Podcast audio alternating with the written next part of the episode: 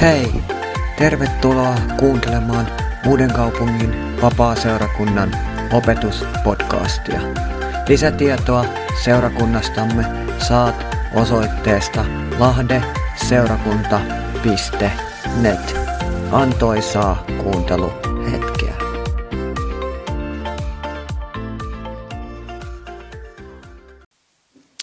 Olen viime kaksi sunnuntaita Raumalla puhunut ensimmäisen korintalaiskirjan pohjalta sieltä eh, ihan ensimmäisestä luvusta ja sitten toisen luvun alusta. Ensin puhuin ristin sanoman hullutuksesta, mikä meillä on hyvin tuttu, se ensimmäisen korintalaiskirjan 1.18 sieltä eteenpäin.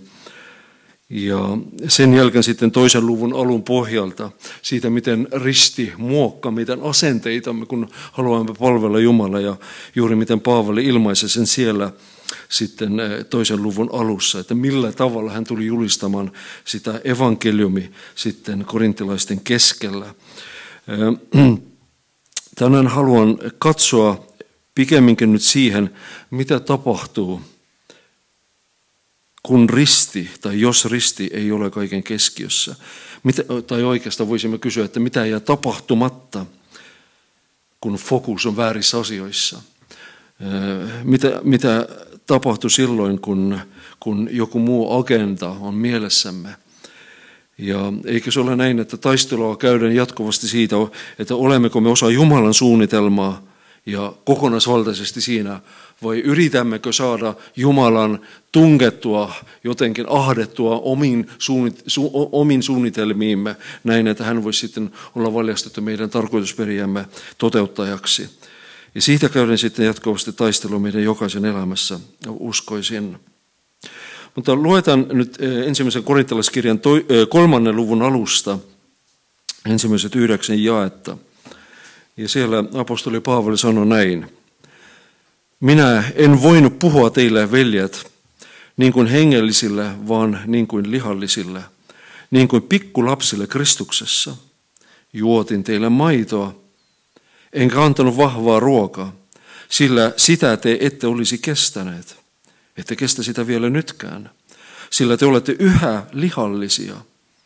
Kun keskuudessanne on kateutta ja riitaa, ettekö silloin ole lihallisia vailla niin kuin ihmiset yleensäkin?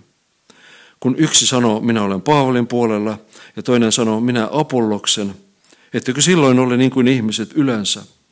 Mikä sitten Apollos on, ja mikä Paavali? He ovat palvelijoita, joiden kautta te tulitte uskoon, palvelijoita sen kyvyn mukaan, jonka Herra on kummallekin antanut.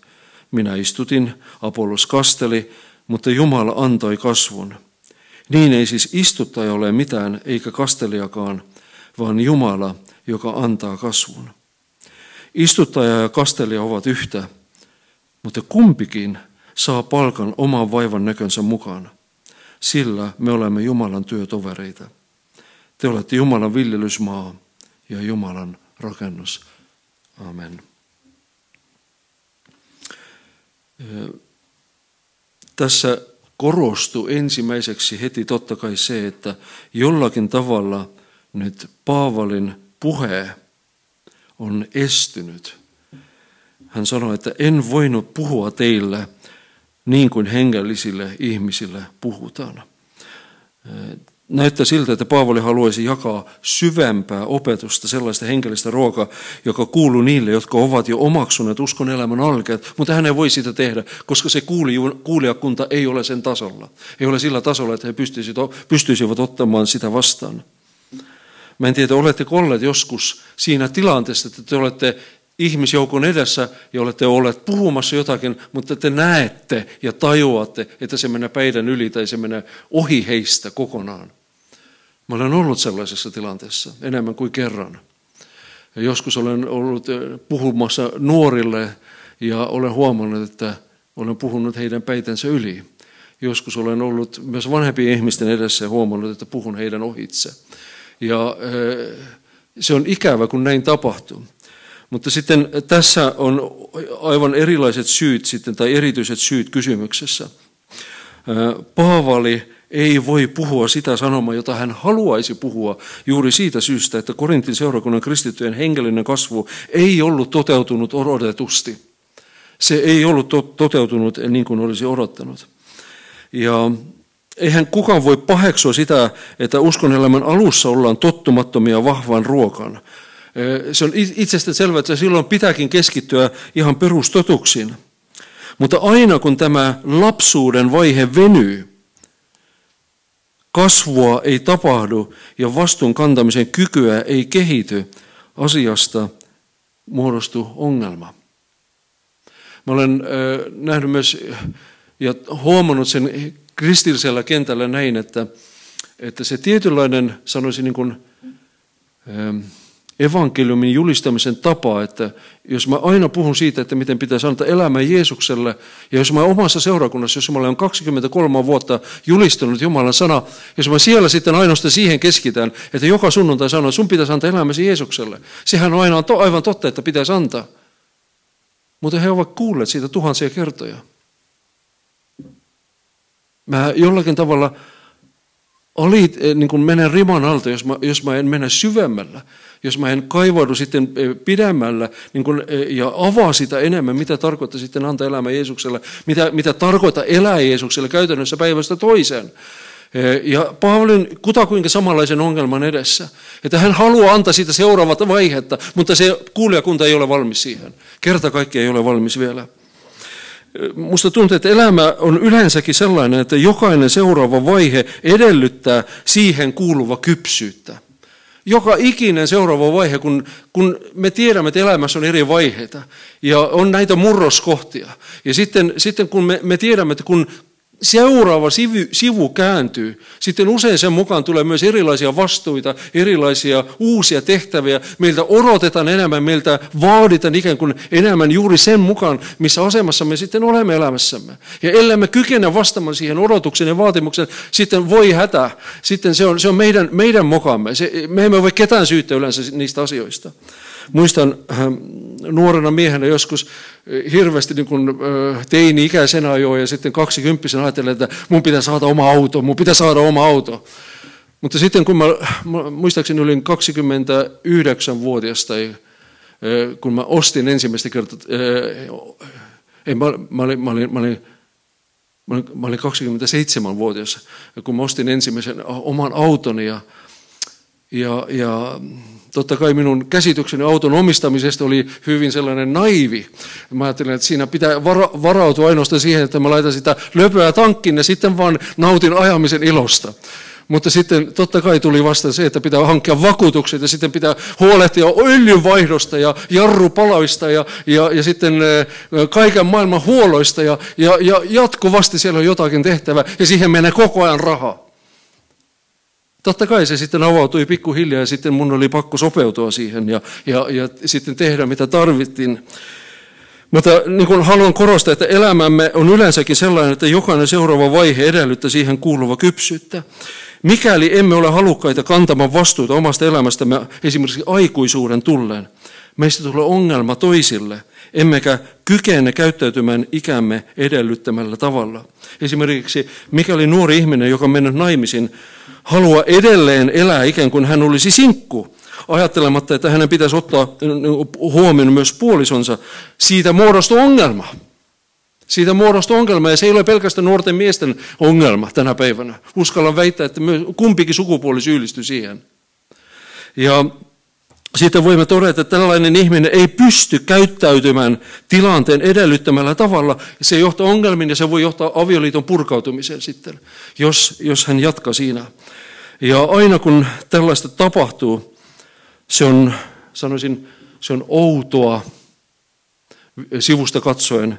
Se on kiusallista, joskus jopa surkuhupaista, mutta viime kädessä aina traagista.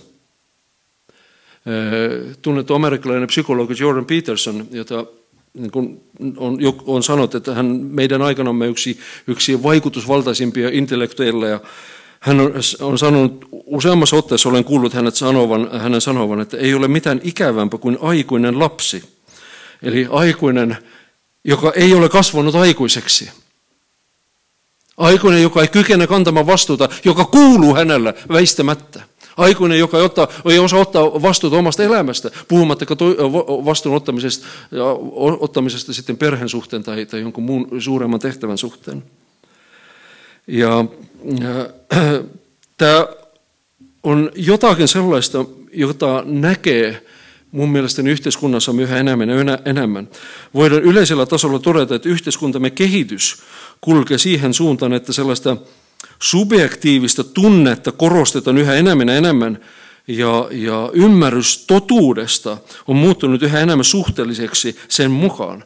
Ja puhutaan sellaisesta lumihiutalle sukupolvesta, että, että lumihiutaleksi sanotaan tänä päivänä ihan kansainvälisestikin näitä nuoria ihmisiä, jotka eivät kestä totuuden kuulemista koska he särkyvät, kun he ovat vastakkain totuuden kanssa.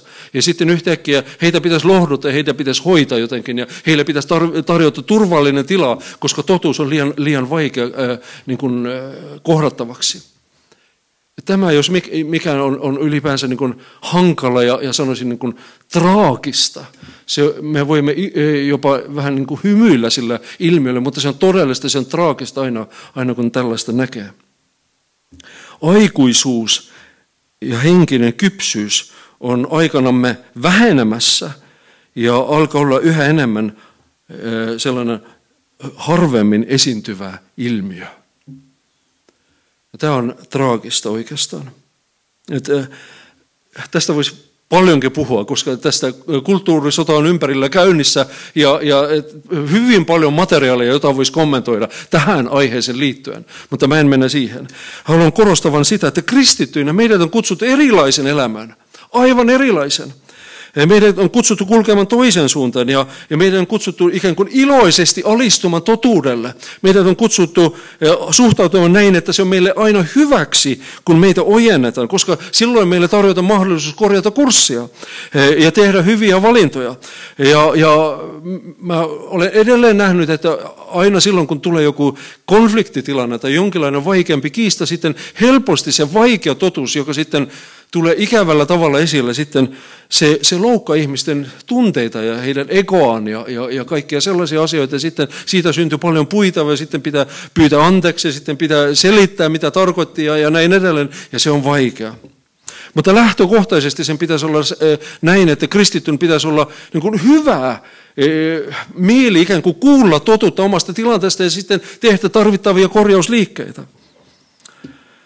Nyt tämän tekstin taustalla Paavolin opetus kirjan ensimmäisessä kirjassa, tämän tekstin taustalla on Paavolin opetus kirjan ensimmäisessä ja toisessa luvussa. Eli hän on puhunut ensimmäisessä luvussa siellä ristin vaikutuksesta Jumalan voimana ja viisautena. Ja siinä risti on kaiken lähtökohta ja kaikkea muokkava todellisuus.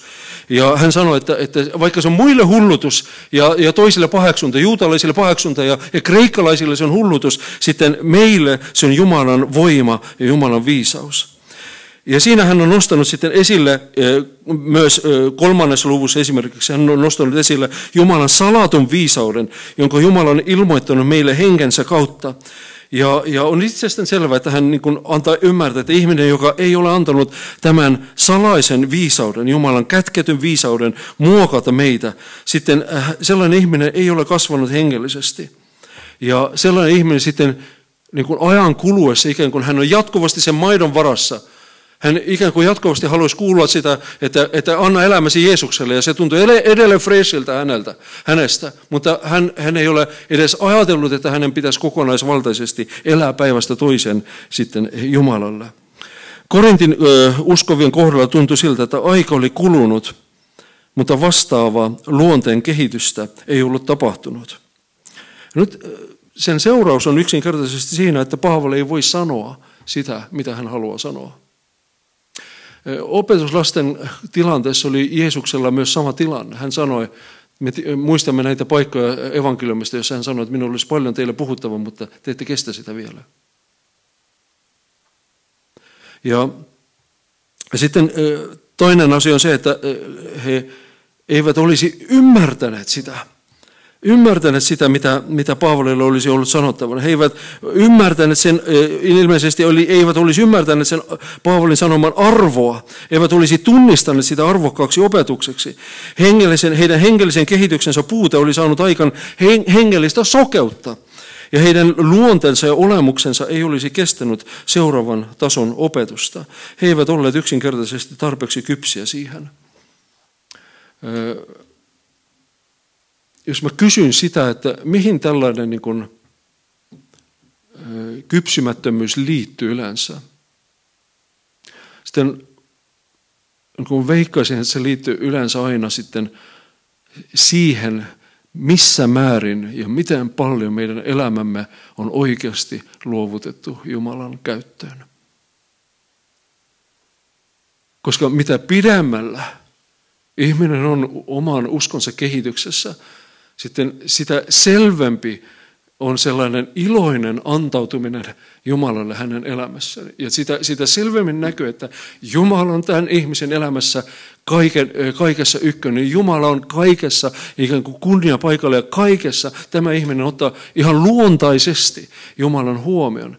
Me näemme, että sellaisen ihmisen impulssit ja, ja taipumukset ja, ja tottumukset on ikään kuin hiottu palvelemaan Jumalaa ja ottamaan Jumalan huomioon. Ja sitten ihminen, joka ei ole tottunut siihen, päinvastoin neuvottelee joka vaiheessa Jumalan kanssa ja, ja sitten käytetään taistelua ja sanoo, että tänään mä en vielä halua niin paljon antaa sinulle maata sydämessäni ja tule huomenna takaisin. Ehkä silloin olisin enemmän valmis. Mehän olemme käyttäytyneet, mä ainakin olen syyllistynyt siihen monta kertaa. Meidän elämässämme sama ilmiö saattaa näkyä silloin myös, kun ehkä satumme yhtäkkiä tilanteeseen, jossa meidän luonnettamme tai luontemme kypsyyttä testataan. Ja sitten yhtäkkiä paljastuu, että me olekaan tilanteen tasalla, vaikka pitäisi olla. Ehkä se on vain minulle tapahtunut, ehkä teillä ei ole koskaan mitään tällaisia ongelmia. Mutta äh, sellaisessa tilanteessa on ikävä olla oikeastaan, koska silloin meidän kypsymättömyydemme paljastuminen, se on noloa. Se on noloa. Silloin kun rehellisyyden ja vastuun kantamisen sijaan meidän ensimmäinen impulssimme on se pakenemishalu ja vastuun veistäminen. No se ei ole kunniakasta. Se ei ole kunniakasta. Ja tämä voi tulla vastaan koulumaailmassa, se voi tulla vastaan nuoren ihmisen elämässä, joka on kutakuinkin vielä sitten ikään kuin enemmän ymmärrettävä, että nuori ihminen ei ole vielä kypsynyt. Mutta sitten se voi tulla vastaan avioliitossa, se voi tulla vastaan työelämässä, se tulee vastaan varmasti myös seurakunnassa eri, eri tilanteissa.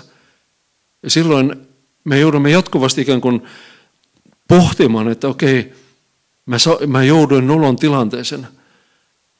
Ja jotkut saavat, saattavat jopa ajatella sitä, että pitäisikö mun kostaa se jollekulle, että minua on nöyrytetty nyt sillä tavalla.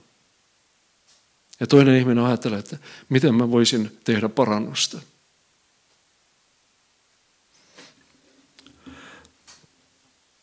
Olen itse ollut tilanteissa, joissa olen kuullut totuutta julistettavan ja jopa tunnistanut sen, puheen Jumalan viestiksi. Ja olen sitten työntänyt sitä syrjään ja ajatellut, että joskus myöhemmin reagoin siihen. Ja tällaiset valinnat ovat aina johtaneet huonoihin tuloksiin ja ovat olleet minun oman kypsymättömyyteni ilmentymä. Jälkikäteen olen aina saanut katua tällaisia tilanteita. Olen myös pastorina ollut joskus tilanteessa, jossa minulta on kysytty neuvoa. Ja olen tiennyt, mitä pitää vastata. Mutta sitten samalla olen tajunnut, että en ole itse kyseistä ohjetta elämässäni noudattanut. Ja silloin olen vastaukseni antamisen jälkeen kokenut olevani fariseus, epäaito ihminen ja kelvoton tehtävääni. Tämä ei ole kovin mairitteleva asema. Lasten kasvatuksessa me päädymme silloin tällöin myös johonkin samanlaiseen.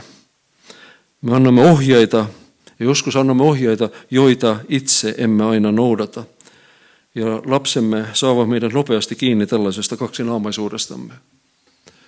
Ja äh, pahimmassa tapauksessa, jos siitä on muodostunut kuvio, sitten lapset myös matkivat sitä kuviota.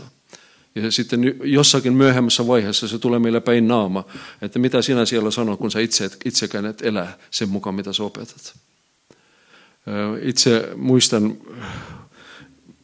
aika pian sen jälkeen, kun olimme muuttaneet Suomen siellä 2000-luvun alussa, vuonna 1999 vuonna 2000, mun vanhempi poika oli kuusi vuotias ja sitten mulla oli jostain syystä sellainen tapa, että mä, kun mä oltiin menossa kotiin sitten ihan päästyään kotikadulle jo, mä jo etukäteen ikään kuin valmistautuen pysähtymään, mä otin sen turvavyön pois päältä ja vaikka vielä 150 metriä oli ehkä ajattavana ja, ja, ja sitten rauhallisesti sitten ajettiin autotallin eteen ja siellä poistuttiin autosta. Mutta kyllä poikani Markus oli niin tarkka tässä asiassa, että, että hän heti sitten jossain vaiheessa huomautti, että isi, miksi sä nyt näin teet? Että turvavyöt täytyisi olla kiinni koko matkan ajan ja ihan loppuun asti. Ja mulla ei ollut mitään argumenttia hänelle vastata. E, totta kai, totta kai mä, mun piti myöntää, että juuri hän on oikeassa ja, ja minä, minä olen käyttäytynyt väärin. Jumala tähtää siihen, että lisääntyvä tieto – lisääntyvä raamattun tieto myös johtaisi aina siihen, että meidän luontemme kehitys seura, seuraisi sitä vastaavasti. Ja tämä on mielettömän vaikea haaste oikeasti. Koska me tiedämme aina enemmän kuin mitä me olemme kyenneet soveltamaan käytännössä elämäämme. Me tiedämme aina enemmän. Me tiedämme aina enemmän kuin mitä olemme kyenneet soveltamaan käytäntöön. Ja, ja se on joskus tosi kipeä kysymys. Ja vaikka kysymys on aina prosessista, me olemme aina tavalla tai toisella joka tapauksessa keskeneräisiä, kriittinen kysymys liittyy siihen, olemmeko me tietoisesti laittaneet koko elämämme Jumalan työpöydällä vai yritämmekö itse kaiken voimin hallita sitä, ettei vaan Jumala saisi liikaa tilaa. Ja siinä, juuri siinä kysymyksessä käydään sitten tosi paljon taistelua. Voin sanoa, että älkää missään tapauksessa käsittäkö minua väärin. Tämä kyseinen ongelma liittyy erityisesti juuri pastoreihin, koska sanoisin näin, että mä olen vielä enemmän kuin sanoisin rivi seurakuntalainen kasvokkain sen ongelman kanssa, että minä joka työkseni opetan Jumalan sanaa. Sitten olen vielä enemmän vastuussa sen soveltamisesta oman elämääni. Ja tämä on sanoisin niin kuin pelottava paikka olla. Tämä on oikeasti niin kuin vaikea paikka olla, jos mä mietin oma vastuutani Jumalan edessä. Nyt toinen sellainen pääkohta on tässä mun mielestäni se, että, että Paavali niin määrittelee ongelman seuraavalla tavalla. Hän sanoi, että ongelma on se, että te olette liian lihallisia – Eli vanhan luontenne vallassa. Ja te olette Kristuksen tuntemisessa vielä pikkulapsia. Voisin ehkä niin kiteyttää sen näin, että ongelma tässä yhteydessä on edellisten tekstien valossa selvästi se, että risti ei ollut saanut sitä vaikutusvaltaa, jota sen olisi kuulunut saada. Korintin kristityt olivat edelleen itsekkäitä ja kateellisia, kuppikuntin jakautuneita ja tämän maailman arvoihin orientoituneita. E, ja se keskeinen muutos, joka, e, joka johtuu, johtuu sitten Kristuksen seuraamisesta ja ristin kantamisesta, eli itsekkyyden kuolema ja uusi elämänlaatu Kristuksessa, sitä muutosta ei ollut tapahtunut. Ja sitten Paavali sanoi, että kun te ette ole laittaneet itseänne likoon, kun sen uuden, uuden elämän laatu ei näy teissä vielä, te ette kykene ottamaan vastaan sitä, mitä sitten seuraavaksi pitäisi tehdä. Te ette kykene kantamaan vastuuta. Ja, ja sitten koko se, voisin sanoa, että se, se, se, se liittyy sitten seurakuntan kokonaisuuden, koska jotakin tärkeää jää silloin toteutumatta, kun me emme kanna sitä henkilöstä vastuuta, emme, emmekä sovella sitä opetusta sitten käytännössä myös oman elämämme, jota me kuulemme. Korintin tapauksessa kysymyksessä oli sitten eri kuppikuntien väliset kiistat ja seurakunnan jakautuminen eri johtajien mukaan. Siinä oli varmasti kysymys osaltaan opetuksellisista painotuseroista, osaltaan henkilökohtaisista mieltymyksistä, niin kuin ihmisillä meillä kaikilla on. Jotkut tykkäsivät varmasti Apolloksen kaunopuheisuudesta ja jotkut enemmän Paavalin syvällisemmästä teologiasta, jotkut Pietarin, eh, Pietarin tapaisesta opetuksesta, jotkut ajattelevat, että me emme välitä niistä kolmesta yhtä, me ollaan Kristuksen puolella ja, ja, ja, ja mitä kaikkea muuta. Varmasti oli sitten muun lisäksi vielä myös kysymys vallasta. Ja Paavalin pointti näyttää nyt selvästi olevan se, että hengellisesti kypsät ihmiset eivät käyttäydy näin. Henkellisesti kypsät ihmiset eivät sillä tavalla kiistele keskenään, koska heidän, heidän katsensa ovat kohdistettu Jumalan. Ja, ja tätä sanomaa hän nyt on tuomassa voimakkaasti esille. Hän kohdistaa katsensa Jumalan suurempaan suunnitelman ja sitten eh, kehottaa muita tekemään sana, samaa. Eli eh, hän sanoi, että me ollaan kaikki samalla viivalla Jumalan edessä käytännössä. Kuka on Paulus? Anteeksi Paulus, se on viro, viroksi Paavali. Kuka on Paavali vai kuka on Apollos? Me ollaan Jumalan työntekijöitä. Ja, ja sitten sanoisin näin, että meidän kohdalla ongelmana voi olla mikä tahansa asia – joka saa meidät taipumaan er, elämän erillään Kristuksesta. Mä nyt, mä nyt oletan sitä, että, että tässä seurakunnassa ei ole kuppikuntia eikä suuri sellaisia voimakkaita henkilöitä, jonka mukaan sitten ihmiset jakautuisivat ryhmiin. Mutta meillä voi ongelmana olla mikä tahansa asia, joka saa meidät taipumaan ja elämän erillään Kristuksesta. Luontemme langenneisuus on sellainen perusvinoutuma meidän sisällämme, että ellei Kristus itse ole hallitsijan paikalla, jokin muu täyttää varmasti tyhjön. Ja ellemme elää sitten, ellemme täytä sitten sitä sisäistä tyhjötämme jatkuvasti Jumalalla, jokin muu taho ottaa vallan. Eikä ole paljon väliä, mikä se muu taho on. Totta kai siinäkin on niin kuin asteeroja, että miten syvällä mennään ja miten pahasti mennään pieleen. Totta kai siinä mielessä on eroja, mutta ei ole väliä siinä mielessä, että jos me emme ole Kristuksessa, sitten me emme ole Kristuksessa.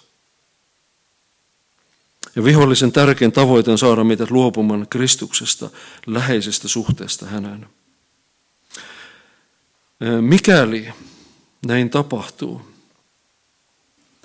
mikäli me pysymme siinä niin kuin kypsymättömyydessämme, seurauksena on se, että me emme pysty enää ottamaan vastaan hyvää henkilöstä ruokaa niin, että se ravitsisi meitä koska sydämen sisäinen kompassi on jonkun muun asian vallassa. Me saatamme kuulla sanan julistusta, me saatamme ymmärtää viestin, mutta se ei rakenna meitä, vaan se aiheuttaa vain epämukavuutta tai syyllisyyttä. Järki saattaa yhtyä Jumalan sanan, mutta sydän ja koko olemus ei ole vielä antanut periksi. Ja sitten se sisäinen ristiriita vaan, vaan syö meitä sisältäpäin. Ja voisin sanoa, että tällainen lihan vallan vaikutus, se aiheuttaa syyllisyyttä ja häpeää Jumalan edessä. Se voi olla kuin möykky meidän sisällämme, joka saattaa olla piilossa, mutta sen vaikutus varjostaa koko olemustamme. Ja mikäli sä vähänkin tunnistat itsesi tästä tilanteesta, sitten mä vetoan sinun, että älä anna sen jatkoa näin, Jumala haluaa vapauttaa meidät jokaisen. Jumala haluaa, että kaikki asiat voitaisiin tuota valoon. Jumala ei odota meiltä täydellisyyttä meidän omassa voimassamme. Hän on halukas antamaan meille Kristuksen täydellisyyden, mutta se edellyttää valossa vaeltamista. Ja yksi seuraus sellaisesta kypsymättömyydessä pysymisestä on vielä se, että se estää meitä omaksumasta sitä, mitä Jumala haluaa meille antaa ja opettaa. Ja mä jotenkin koen, että Jumalalla on aina jotakin annettavaa, mutta usein ongelma on se, että me emme yksinkertaisesti ole kuulolla. Tai meillä ei ole sitä kapasiteettia ikään kuin asettua Jumalan maailman ja avata kaikki luukut näin, että hän saisi todella tuulettaa sitä sisäistä tilamme. Koska meillä saattaa olla niin paljon niin kuin sitä omaa agendaa, sitä, sitä omaa suunnitelmaa, että mä haluan, että elämässä menisi näin ja sitten tapahtuisi näin ja sitten tapahtuisi näin. Ja me olemme niin kiinni siitä, että me emme pysty päästämään irti. Ja sitten usein tuntui siltä, että Jumalan pitää ikään kuin ravista, ravistella niitä, niin ihan niitä tukijalkoja, että me, me tajuamme, että meidän turvallisuutta me ravistellaan, koska se, se saa sitten meidät usein huutamaan Jumalan apua. Ja sitten me alamme rukoilla eri tavoin ja sitten me alamme yhtäkkiä kysymään ja etsimään Jumalan tahtoa eri tavalla, eri intensiteetillä. Mutta sanoisin näin, että eh, se, se, on, se on yksi traagisimpia ongelmia, mitä kristityllä saat olla ja se on läsnä meidän jokaisessa seurakunnassa, meidän kaikki, kaik, kaikkien elämässä me joudumme jollakin tasolla taistelemaan sitä, sitä samaa kysymystä vastaan, tai sitä samaa ongelmaa vastaan. Jeesus viittaa siihen niin vuorisaarnassa kysymällä, kun hän puhui siitä niin kuin valosta ja lampusta. Sitten hän sanoi näin, että kutakuinkin näin, että, että jos sisäinen lampusi on pimeyden vallassa, kuinka suuri onka silloin pimeys? Että jos se valo joka on sinussa, on pimeyttä, kuinka suuri onkaan sitten pimeys. Ja fariseukselle hän sanoi näin, että, että, että te olette sokeina so, ohjaamassa toisia sokeita. Ja kun kaksi sokea ohjaa, toinen sokea ohjaa toistansa, toistansa, sitten molemmat sitten johonkin, jossakin vaiheessa kaatuvat johonkin kuoppaan. Herra, varjelko meitä siitä. Koska mä koen, että niin paljon erilaisia, sanoisin, sivuraiteita meidän ympärillämme, johon meitä houkutellaan. Myös ihan henkellisellä kentällä on erilaisia sellaisia virtauksia ja sivuraiteita, johon meitä mieluisasti eh, houkutellaan. Ja mä joudun ihan omassa toimessani myös aina jatkuvasti kysymään, että mikä on sitten keskeistä ja mikä on reunallista. Ja mä joudun tekemään työtä sen eteen, että mun huomioni pysyisi siinä, mikä on keskeistä sitten uskon elämän kehityksen ja, ja kasvun kannalta. Itselleni yksi tärkeimpiä mittareita ja antureita tilastani on oikeastaan sellainen herkkyydeni tason seuraaminen jokaisena päivänä. Olen huomannut, että kun olen henkellisesti hereillä, mä kuulen Jumalan puhetta. Silloin mä tajuan hänen nykäyksiään. Silloin mä koen, että hän on läsnä – Silloin mä olen niin kuin sellaisessa jatkuvassa sisäisessä vuorovaikutuksessa Jumalan kanssa ja koen sen rakentavana, erittäin rakentavana ja myönteisenä. Silloin tuntui niin helpolta, kun Paavali sanoi, että rukoilka lakkamatta. Ja musta tuntui, että se sisäinen vuoropuhe Jumalan kanssa toimii ja se, se, se rakentaa minua ja se on parasta, mitä mulle voi tapahtua. Mä tiedän, että mä olen jatkuvasti Jumalan johdatuksessa. Mutta tiedän myös, että on näitä päiviä, jolloin tämä herkkyys on menetetty. Ja se joskus voi liittyä väsymyksen tilaan ja silloin pitäisi vain levätä oikeastaan. Silloin sitä asiaa ei pitäisi hengellistä kovin paljon. Mutta on myös sellaisia tilanteita, kun herkkyys on menetetty ihan omasta syystäni. Ja silloin olen jonkinlaisessa sumussa – ja usein päätyn tilanteisiin, jossa tulen ikävällä tavalla yllätetyksi. Huoman, etten kykene reagoimaan haasteisiin oikealla tavalla. Ja näen, että sisäinen olemukseni ei ole tilanteen tasalla. Ja se johtaa aina ongelmiin ja sitten lopultakin murtumisen kautta parannuksen tekoon, koska tämä on erityisesti mun kohdallani, tämä on täysin kestämätön. Mä en kykene täyttämään tätä virkaani ellemme ole todella päivittäin Jumalassa, eli mun herkkyystasoni Jumalan suhteen ole kunnossa. Ja juuri kaiken tämän takia on niin mielettömän tärkeää yhä uudelleen palata Kristuksen opetuslapsen, opetuslapseuskutsuun ja, ja kysyä, että mitä ristin kantaminen minulle tarkoittaa tänään. Ja mulle se on kirkastunut se sellaisena kysymyksenä, että pystynkö mä iloilla, ilomielin, pystynkö mä ihan sellaisesta hyvästä luovuttamistahdosta, sellaisesta positiivisesta halukkuudesta käsin sanomaan Jeesukselle, että tee mitä ikinä haluat. Tee mitä ikinä haluat. Ja tämä tulee vastaan aina, kun mä rukoilen myös Isä meidän rukousta, koska se ensimmäinen lause jo aina pysäyttää. Että tapahtuuko sinun tahtsi myös maan päällä niin kuin taivassa. Ja mä olen täysin varma, että Jeesus ei ole turhaan laittanut sitä, sitä riviä siihen, siihen rukoukseen. Koska se, se, on, se on aivan sanoisin niin kuin kaikkea määrittelevä kysymys. Että kenen tahtoa me ajat, ajatan takaa tässä elämässä, kenen tahtoa me tavoitellaan, kenen tahdon toteutumista me, me, me sitten tavoitellaan viime kädessä. Olenko oikeasti seuraamassa, seuraamassa Kristusta ja kantamassa ristiäni? Ja kuka hallitsee minun, minun elämääni? Ja, ja juuri se sanoisin, että se millä, millä asenteella mä sitten ikään kuin kristittynä sitä ristiä katson, sitten se, silläkin on erittäin suuri merkitys. Kaiken tämän pohjalta haluan sanoa näin, että mehän kaipaamme seurakuntaa, joka on lämmin, aktiivinen, rakkaudellinen ja palaava uskossa. Eikö se ole näin? Kyllä. Minäkin kaipaan tällaista seurakuntaa. Mutta tosiasia on se, että me emme kuitenkaan koskaan pääse osaksi tällaista seurakuntaa, ellei me itse tule tällaisen kehityksen suunnan näyttäjiksi ja edelläkävijöiksi. Ja tämä pätee aivan kaikkiin kristittyihin, aivan kaikki seurakunnan jäseniin. Koska mä uskon, että se seurakunnan voima, ihmeellinen voima on juuri siinä, että kun me yhdymme omassa antautumisessaan Jumalalle, kun meidän, meidän kollektiivinen, sanoisin Jumalan palvelus on se, että me kaikki tunnustamme kuin yhdestä suusta, että Kristus on Herra, ja se näkyy myös meidän olemuksessamme ja meidän elämässämme. Silloin siinä on yhteistä sellaista, sanoisin, muutosvoima. Ja se, se, se tuntui ilmapiirissä, se tuntui sitten päätöksenteossa, se tuntui käytöstavoissa, se tuntui ihmissuhteissa, kaikilla eri tasoilla. Mutta jos on kysymyksessä vain jonkinlainen vallan toteuttamisen tai inhimillisen ambition toteuttamisen kysymys, no sitten me ollaan aivan jossakin muussa sfäärissä. Ja silloin Jumala on heti taka-alalla.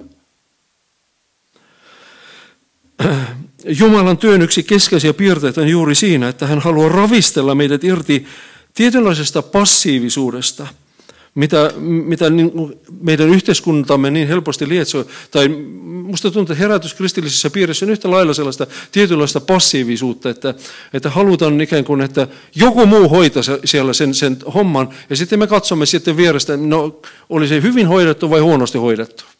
Ja aina sitten se joku on ikään kuin se tärkein henkilö seurakunnassa, että jonkun pitäisi tehdä. Ja se joku on aina välillä hukassa ja jotenkin niin kuin, ikään kuin häntä ei löydy helposti.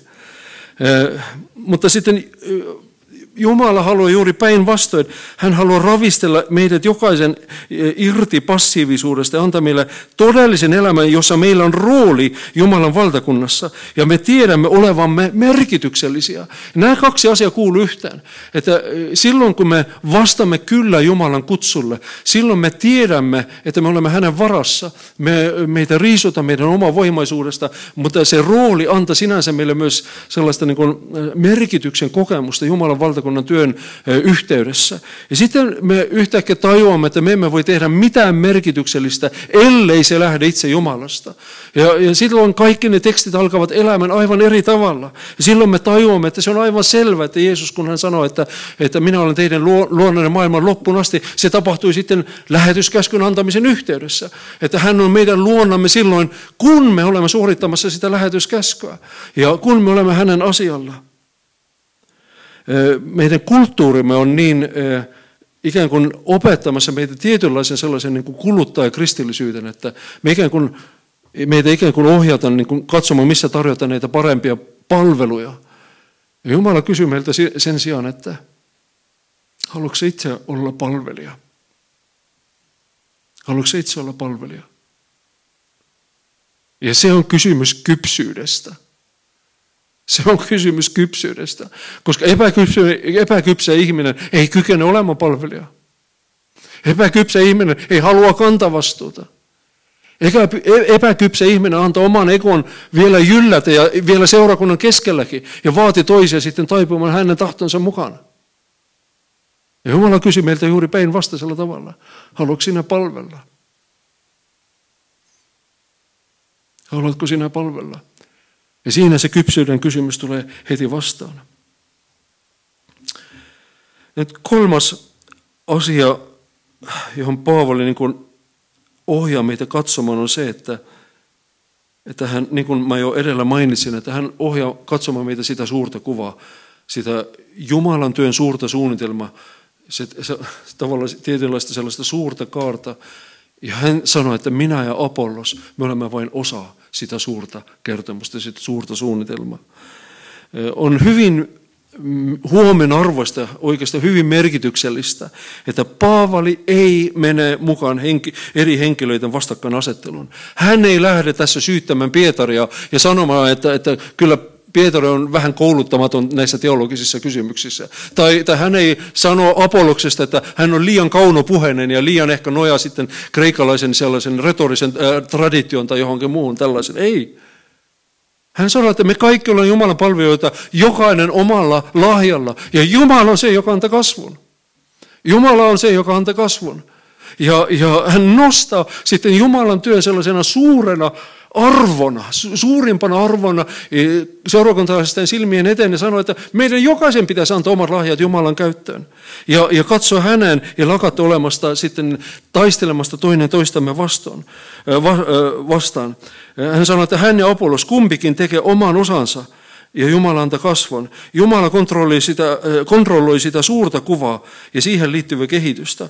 Paavali ja Apollos kumpikin hoitavat vain oman tehtävänsä ja saavat siunauksensa siitä.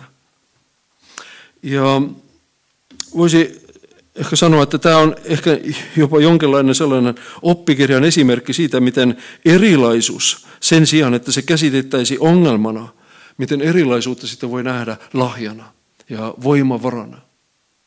Ja tällä akselilla seurakunnassa on usein kiistoja. Tällä alueella juuri, kun meidän erilaisuutemme väistämättä välillä nousee ongelmana eteemme, me joudumme sitten kysymään, että millä tavalla me palvelemme ja mikä tässä on keskeistä.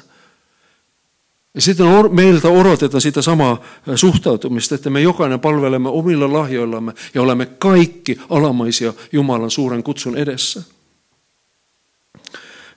Tarvitaan ymmärrystä omasta asemastamme Jumalan suuressa suunnitelmassa, Jumalan työssä ja innostusta siihen, mitä Jumala tekee. Ja voimme todeta myös näin, että ainoastaan Jumalan edessä nöyrtynyt ihminen kykenee siihen, mihin Paavali tässä yhteydessä haastaa meitä.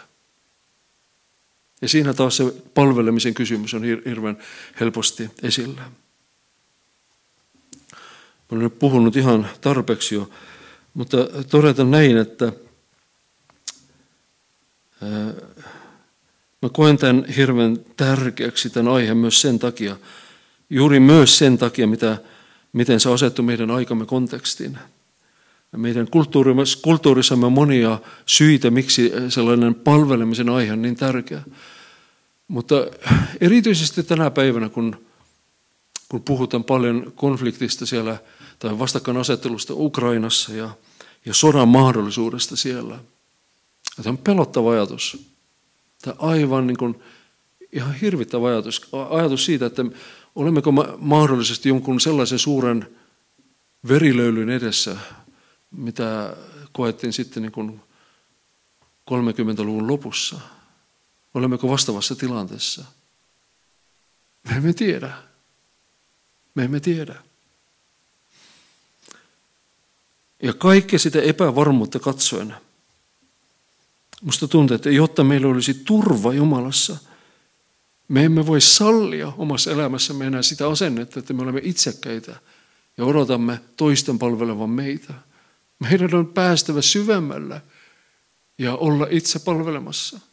Koska vain siinä syvemmässä yhteydessä on myös turvallisuuden kokemus. Se tietoisuus, että, että mä tiedän, että mä olen Jumalan asialla. Mä tiedän, että mä seuraan hänen tahtoon. Mä tiedän, että mä olen myöntävästi vastannut hänen kutsuunsa. Mä tiedän, että mä voin luottaa häneen.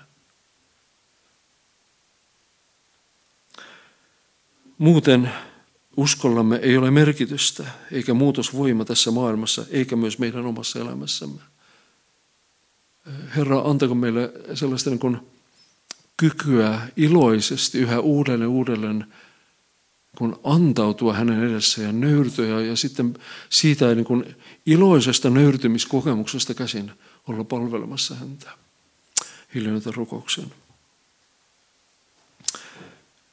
Jeesus, sinä näet äh, meidän jokaisen tilanteen ja sydämen ajatukset ja sä tiedät myös jokaisen elämän taistelut. Sä tiedät millä tavalla meitä koetellaan ja, ja millä tavalla olemme ehkä epäonnistuneetkin, mutta Herra, sinä näet meidät ja kiitos Jeesus, että tänäänkin saamme yhä uudelleen tulla, tänäänkin saamme vielä tulla sun eteesi ja, ja, ja sanoa, että Herra, minä haluan antaa elämäni sinulle. Mä haluan olla palvelemassa eikä olla vain palveltavana. Kiitos Jeesus, että, että sä tiedät, missä me olemme. Ja sinä annat sen voiman, sen riittävän tahtomisen ja tekemisen, että, että me sinun voimassasi voimme selviytyä kaikista näistä haasteista ja tehtävistä, jonka sinä olet meille tarkoittanut. Jeesus, mä rukoilen sellaista, Herra, sinun ihmeellisen voiman esille tuloa uuden kaupunkin vapaa-seurakunnassa, Jeesus. Herra, me rukoilemme murroksia, jotka runsaasti tohovat satoa sinun valtakuntasi. Herra, me haluamme unelmoita suuria ja uskoa siihen, että sinä olet kykenevä antamaan enemmän kuin mitä me tänään näemme. Mutta sen tähden, Herra, auta meitä myös itse kasvaa siinä määrin, että me voisimme olla käytettävissä sun työssäsi, että me voisimme olla kykeneviä palvelemaan ja voisimme olla tilanteen tasalla silloin, kun murroksia alkaa tapahtua. Sitä rukoilemme Jeesus sun pyhässä nimessäsi. Amen.